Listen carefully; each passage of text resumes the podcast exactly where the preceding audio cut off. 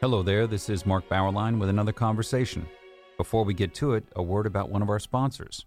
Located in the foothills of Wyoming's spectacular Wind River Range, Wyoming Catholic College, an accredited four year Great Books institution, is built on the ancient Western tradition of the liberal arts and the freedom of the American West.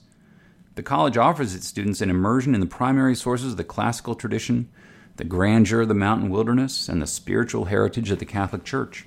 Students experience the illumination of imagination and intellect through the great books and traditional disciplines, literature and philosophy, mathematics and theology, science and Latin, and an outdoor program second to none. The college celebrated an in person graduation with its seniors last year and welcomed its largest freshman class ever this year. Learn more about the college's unique space in the world of American higher education at wyomingcatholic.edu. Lance Izumi is Senior Director of the Center for Education at the Pacific Research Institute, and he is also the editor, uh, co editor of a new book called The Great Parent Revolt How Parents and Grassroots Leaders Are Fighting Critical Race Theory in America's Schools. Our topic today. Welcome, Mr. Izumi. Well, thank you very much, Mark. It's a real pleasure to be on your podcast with you. Now, first we have you on. You have two co-editors. Do you want to give them a, a, a little a little uh, uh, credit? Yeah, absolutely, absolutely, Mark. My uh, co-authors for the book are uh, Wenyuan Wu, who is the executive uh, director of the uh, Californians for Equal Rights Foundation, and my colleague here at Pacific Research Institute, Mackenzie Richards. And so the three of us, you know, co-authored this book, and it's done extremely well so far. Uh, you know what? I, I, should say that this is you've been at this for for quite a while. You had uh, another previous book called "The Homeschool Boom: Pandemic Policies and Possibilities," uh, among many other books. You you've actually had important education posts in the state of California, uh, and, and, actually we, we both have undergraduate degrees from UCLA. So uh, uh, anyway, yeah, California that's that's been the place for a lot of a lot of you know reaction to to things that have been going on. Maybe I should say first, give us your working definition of critical race theory. Well, I think that what's important for people to realize is that critical race theory is basically a racial form of Marxism. And so, if you if uh, folks uh, remember classical Marxism, it's dividing people into oppressor class and oppressed class, but that's based upon economic status. So it's the rich versus the poor. Rich people being the oppressors, the uh, working class, and the poor being the oppressed. But uh, un, uh, you know, one of the reasons why uh, classical Marxism never really took hold in the United States is because there was such economic mobility in this country, and you were able to uh, go from you know somebody who was very poor to somebody who really made it uh, well in life. I mean, I take my own father for example, who went from some uh, from a, a, a poor boy who literally uh, worked and lived on a sugar plantation in Hawaii before it was a state, when it was a territory, and then he ended up his life, uh, his working life, as the head equestrian trail planner for Los Angeles County. And so there was great social mobility in the United States. But under uh, critical race theory, which is, as I say, racial Marxism, uh, you have the oppressed and oppressor classes, but they're not based upon uh, economic status. What they're based upon is the color of your skin. So uh, whites would be viewed as the oppressor class. Oftentimes Asians will often view, be viewed as a part of that class as well, often uh, said to be white adjacent. And then you have other hmm. non-whites uh, viewed as being the oppressor oppressed class. And the trouble with uh, racial Marxism is that you can never change the color of your skin. And so, therefore, you will always be a uh, oppressed or oppressor uh, in the oppressed or oppressor classes, and no matter how you you advance in your life, you will always be a member of that class. You know, sometimes you can just tell the corruption or or the or the fraudulence of uh, an intellectual uh, outlook by its language. White adjacent. I mean, can, can you imagine call, calling calling a group white white adjacent? My my goodness. Uh, let me get to another term. Why do you why do you label the reaction of many parents to this material as, quote, a revolt? Well, I think that uh, parents, and it doesn't matter what color you are, you know, I think that people who uh, look at uh, critical race theory and see this division that is being caused by this uh, theory that is being imposed upon their children uh, through uh, indoctrination in the classroom, that they see that this uh, will not end up, uh, you know, well for the United States, well for their children. Uh, they see that you know these kids who come to school, you know, who want to be united as children, and yet they're being divided you know, by their uh, teachers, by the curriculum, uh, by uh, the school districts, and by the states into these classifications that you know this is uh, something that uh, is going to cause a great deal of harm to these children in their interactions with other kids, in the way they look at themselves. And so, therefore, what you see with parents, and again, one of the things we did in this book is to um, uh, profile parents who, from all types of backgrounds, not just one uh, you know racial segment of the, this country, but parents from every race, every uh, economic status, religion, all of those diverse backgrounds, but all of whom are united in their opposition to critical race theory, and they are actually revolting. They're not just uh, uh, unhappy with it, they're actually doing something about it. And one of the things that uh, we emphasize in this book is that these profiles of these dozen uh, or so um, parents, uh, students, and uh, grassroots leaders is that they are actually ordinary citizens who are doing extraordinary things in the face of this menace that is threatening our children. Yeah. I mean, I, want to get to uh, uh, much of the meat of the book is individual profiles of people actually doing things. And, and I think that's one of the strengths of the book. We're not just talking, we're doing, we're acting, we are revolting uh, against what, what is going on. Let me ask you, but before we get to a couple of those, how did these ideas, which were hatched in you know graduate seminars in academia, what is the story of them filtering down into elementary school grades? Well, I think that uh, that's a really important uh, question, Mark. I think people, when they look at this critical race theory issue, it almost seems that it, it exploded uh, on the scene here in the United States over the last few years. But really, if you look back at the history of uh, this type of doctrine, uh, it actually goes back decades. One of the first uh, studies that I did for the Pacific Research Institute uh, uh, in, when I was the when I became head of the education unit there was to actually look at the teacher training curriculum at the California State University Schools of Education which uh, produce the vast majority of the teachers in my home state of California. And what I found was that many of these ideas that uh, we're talking about right now in critical race theory, this racial Marxism, uh, this uh, emphasis on blaming some uh, races uh, for the ills of this society, that this was all being taught to prospective teachers 20, 30 years ago. And so, therefore, what you see then is this uh, culmination of this indoctrination of the teachers coming into the classroom. And so it, you it's not something that just happened overnight. It's something that's been uh, happening for a long time. And we often talk about the left's long march through the institutions. And this is a great example of that because this started off um, you as you point out you know in graduate seminars. But who, who were on the receiving ends of those graduate seminars was often these prospective teachers. And so, therefore, right. they're now in the classroom uh, teaching this uh, to our children, indoctrinating our children. And again, uh, it's something that uh, is shocking to parents, which is why they are revolting against it. Yeah.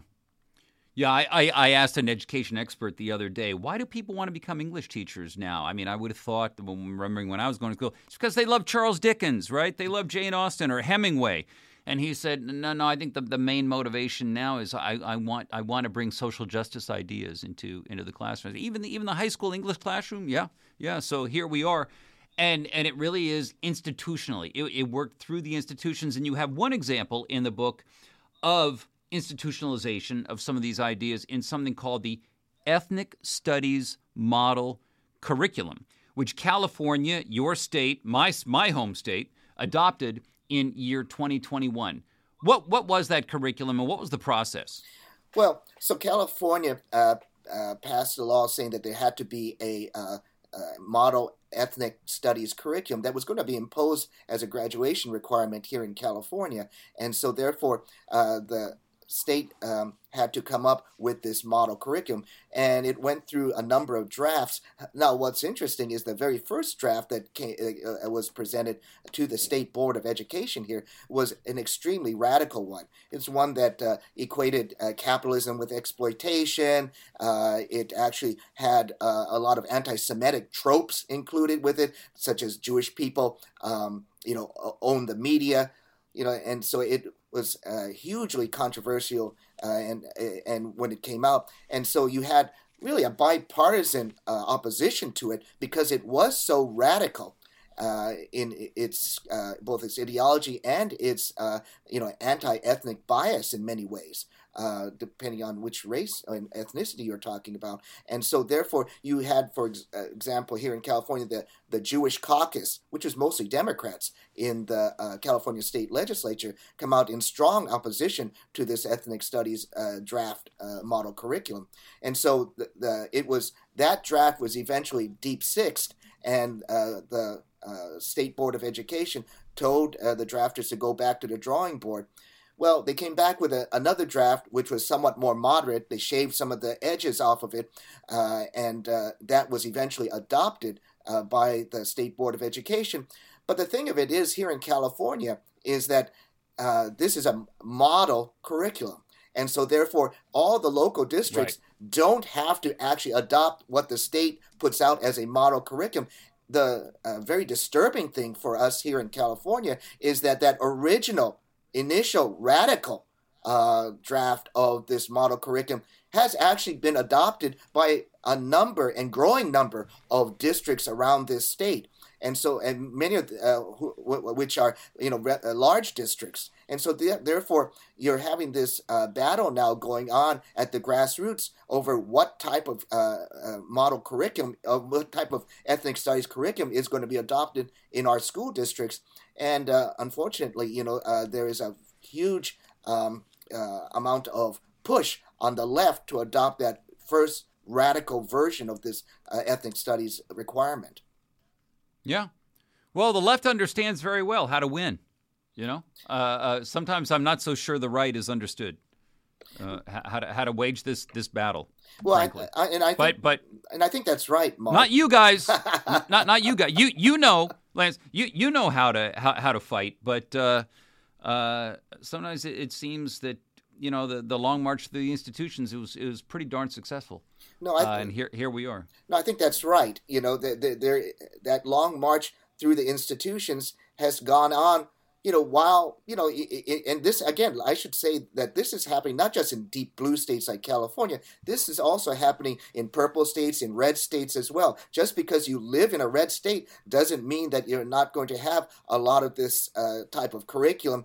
Uh, this radical curriculum being uh, pushed through, and oftentimes under the noses of uh, public officials who are, you know, who are Republicans or conservatives, and uh, you yeah. know, and, and and and before you know it, you know the the uh, the system, the education system, has been taken over all under the noses of uh, elected uh, Republicans and conservatives. I know it's frustrating. Now you you have more on some other uh, uh, damaging ideas, including social emotional learning. There's a real craze for that. Also with uh, reforms in school discipline, one of them going under the name of restorative justice.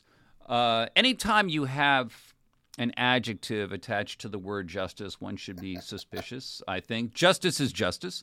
Uh, but let's get to some of your profiles because I, I, think that that is one of the great values of the book. Real people with real stories. Tell us uh, one of these stalwart parents, Gabs Clark. What's the story here? Well, we, we lead off uh, our profiles with Gabs Clark because she is perhaps the person you would least expect to be uh, a warrior against critical race theory. I mean, she's African American, she's low income, she's a widow, she's disabled, she's a mother of five uh, kids.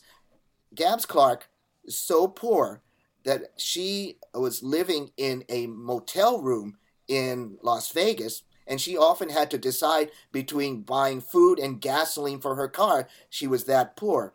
And yet, you know, when COVID came around and, you know, so many of the schools closed and her uh, child, her children were being um, uh, taught from home uh, through Zoom meetings, uh, she was able to look over the shoulder of her children and just like many parents, she was shocked to see what she saw being taught to her children. Uh, her 12 year old daughter was in an art class, and uh, the uh, teacher was uh, not teaching art, but was talking a lot about Black Lives Matter. And uh, Gabs Clark said, "What? what is this? This isn't uh, art instruction. And so she confronted uh, the uh, the school and and said that uh, you know if they were and asked them if they were teaching critical race theory. Of course, they denied it and said that they weren't. Uh, but you know what uh, she end up, ended up happening though was that was only the start of her problems with the school. The school had a requirement uh, for uh, high school graduation called the Sociology of Change course. And her older son was uh, a senior in high school, and he was in this course. And so, uh, in this course, there was an identity uh, exercise where you had to identify yourself based upon your race or ethnicity, your religion, uh, your um, you know, when male, female, your gender, and your sexuality. And her son didn't want to participate in this exercise because he felt that this invaded his privacy and that he didn't want to uh, lay this all out uh, in front of the whole classroom. And so he refused to do this exercise. And the uh, school then uh, not only failed him for that exercise, but because he failed to do that exercise, they failed him for the course, which meant that he was not able to graduate because that was a required course for his diploma. And Gab said, well, this isn't going to stand. And so, even though she was poor, had all of these, you know, uh, very difficult challenges in her life, she said, I have to sue. So she was able to get an attorney and sue in federal court. And she, uh, her lawsuit charged uh, violation of her son's uh, First Amendment uh, free speech rights because the school was compelling him to do uh, to do speech. There was violations of his Fourteenth Amendment equal protection rights, and of violations of all kinds of federal statutes, such as uh, the anti discrimination uh, provisions under the 1964 U.S. Civil Rights Act. And so uh, she filed this federal lawsuit against the school. The school uh, you know, uh, saw the writing on the wall because the judge actually said in a, one of the uh, pre-hearings that uh, that Gabs was going to likely win on the merits. And so the school eventually backed down and has settled with Gabs out of court. But that just shows you that when parents, even you know, as somebody with the difficulties Gabs was facing in her life, when she saw her children threatened, their futures threatened, that uh, she acted on it, and you know, as the book says, she revolted against uh, this uh, uh, uh really this authoritarianism by the school. Let's pause for a moment to ask if you are looking for a Catholic university where the greatest works of Western and Catholic tradition are the foundation for learning, all in an environment that is faithful to the magisterium. That's the University of Dallas in Irving, Texas. Recommended by the Cardinal Newman Society, the university offers an exceptional liberal arts education with undergraduate and graduate programs in arts and sciences, business, and ministry, as well as a campus in Rome, Italy all of them preserving the wisdom of the past while preparing students for world changing futures.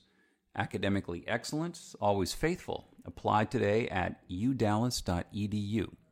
You, you know, Liz, let me step back for a second and ask you to speculate. Because at first, she simply said, let my son opt out from this class. He, he can do something else. I mean, it's not he's going to get out of doing work. Uh, and the school said, no, why draw such a doggone hard and fast line on this? I mean, why why dig in your heels so deeply, especially to this mother? Well, I think you know we go back to this uh, uh, issue of what critical race theory is. It's uh, you know if it's cr- uh, critical race theory is racial Marxism, and if you believe in that, I mean, Marxism is a uh, totalitarian type of uh, of ideology. And so, therefore, you know, uh, we as people who have grown up, uh, you know, uh, in a uh, in an American society which up till very recently, you know, adhered to democratic norms, would think, well, why wouldn't there be some compromise here? You know, yeah, and uh, because that would seem to be the um, best way to address this issue. But when you have people who adhere to this type of ideology, that it's unsurprising that they're going to dig in their heels because it's all about power for them, right? They believe they have the power and that this uh, ideology is uh, so critical that they want to impose it on uh, the children, regardless of uh, how it affects uh, their futures or not. And so, therefore, I think it's unsurprising that uh, you have this type of intransigence on the part of these school officials because again they're being motivated by a type of ideology that and you know we can talk about this uh, uh, uh, with some of the other profiles, but some of the uh, folks that uh, we we interview for the book are from communist countries, and they right, point right. out that this type of ideology caused huge, massive uh, distress in their countries, and it's because of uh, the, this essence of power and control that uh, is inherent in this type of ideology. Well, let's get to one of them. someone named I, am hoping I pronounced this correctly, Xi Van Fleet. Who is she and what's her story? Well, yes, and that, that is the perfect pronunciation, Mark. Uh, yeah, Xi okay. Van Fleet is uh, a immigrant mom. She uh, came from communist China, and she's such an interesting story because she grew up in uh, in communist China, but during not only uh, in communist China, but during the time of uh, Mao Zedong's Cultural Revolution. And so she actually experienced it as a young child. And, you know, initially it started off as propaganda posters in her school, but then what she saw was um, uh, red guards, young red guards coming into her school and uh, imposing communist uh, discipline on not just students, but on teachers and others as well. And uh, your listeners uh, who don't know the uh, the Cultural Revolution should re- uh, recall that the Cultural Revolution was started by Mao Zedong as a way to impose doctrinaire communism on the population, and you were persecuted based upon uh, if you had wrong ideas, the wrong uh, family uh, background, or the wrong professions. And so uh, you, you had he recruited these young Red Guards to uh, be basically his stormtroopers to impose communist orthodoxy on the population. And it ended up with millions of people, ordinary Chinese people, being killed by the communist regime because of the Cultural Revolution. And what she saw uh, happen in her school, for example, she gives us one uh, incredible example where she saw a group of Red Guards uh, persecute a teacher whose only offense was that she had a Western style or modern style haircut. And what these red guards did was they spit on her. I mean, there was a whole phalanx of these red guards who spit on her, and she was covered with spit from head to toe.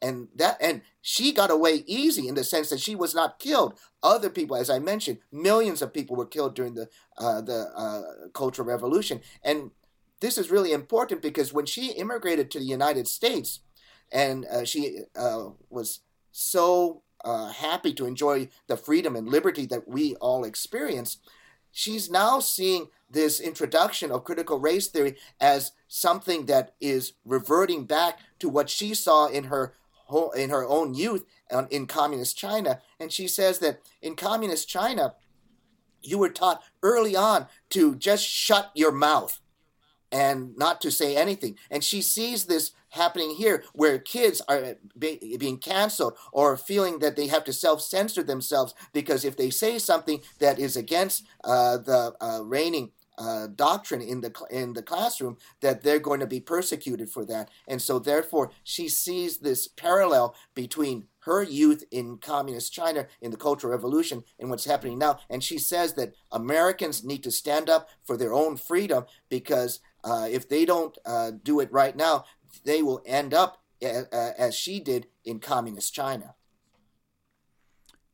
Next profile Elena Fishbein. What's her story?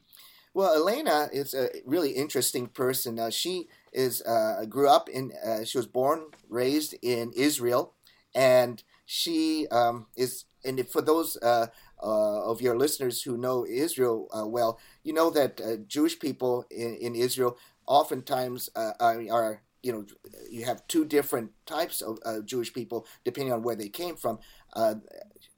there's the Ashkenazi Jews who came from Europe, and there are um, the Sephardim who came from different parts of the Middle East. And uh, Elena Fishbein is a Sephardic Jew, and uh, she grew up in a time when uh, Sephardic Jews in Israel were often discriminated against. And so she knows the sting of discrimination.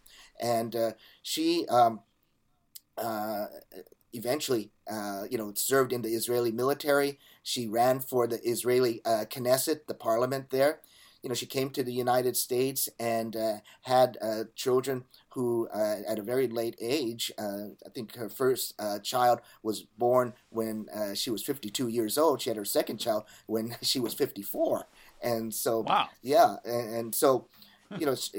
but she, you know, she understands, you know, the obviously coming from Israel, you know, the danger of this emphasis on dividing people by race and ethnicity because you can just see what's happened in the Middle East over the years to see the dangers of, of that uh, that type of racial identification. And so therefore when she started to see this critical race theory start to seep in to her, uh, her children's classrooms, she was very uh, uh, um, disturbed by it. And you know, one of the books that she points out that really awoke her to what was going on in the classroom was a book called Not My Idea, a book about whiteness that was uh, in uh, one of her uh, children's curriculum. And this was a children's book, but it was all about white racism. And uh, so, for example, you know, the book states that racism is a white person's problem. You know, and I don't know about you, Mark, but I know that racism is something that is uh, can be seen regardless of uh, who, uh, what race you're from. You know, any race can exhibit racism. It's not just one uh, race. Uh, but in this book, uh, the book says just boldly that racism is a white person's problem. And at the end of the book, it ends with whiteness is a bad deal. And so she was shocked by this book. And so, you know, she became active. And uh, the long story short with her is that she, she, became so active that she decided that she needed to start a group. And this is one of the things that uh, we uh, underscore in a number of the profiles is that these parents have not only become active, they have started their own organizations. And so uh, Elena Fishbein started a group called No Left Turn in Education, which has grown to be a very significant parent rights group all across this country. And I think that uh, you know you're seeing these types of grassroots parents groups spring up, uh, not just in individual states, but then become national organizations, uh, such as No Left Turn in Education, and they have become very effective in uh, promoting transparency in curriculum, advancing parental rights, and really pushing uh, both education and lawmakers uh, to um, respond to the interests of parents, not just the special interests and the ideologues who are pushing all this stuff in the classroom. You know, there are other profiles uh, in the book, but let me let me ask you a question about the last few years. We know how school boards really suddenly became suddenly it seemed became a, a, a national news story. Were you surprised that that the, I mean, you've been you you know what school boards are like, and you've known that for a long time. Were you surprised that suddenly it got so much attention?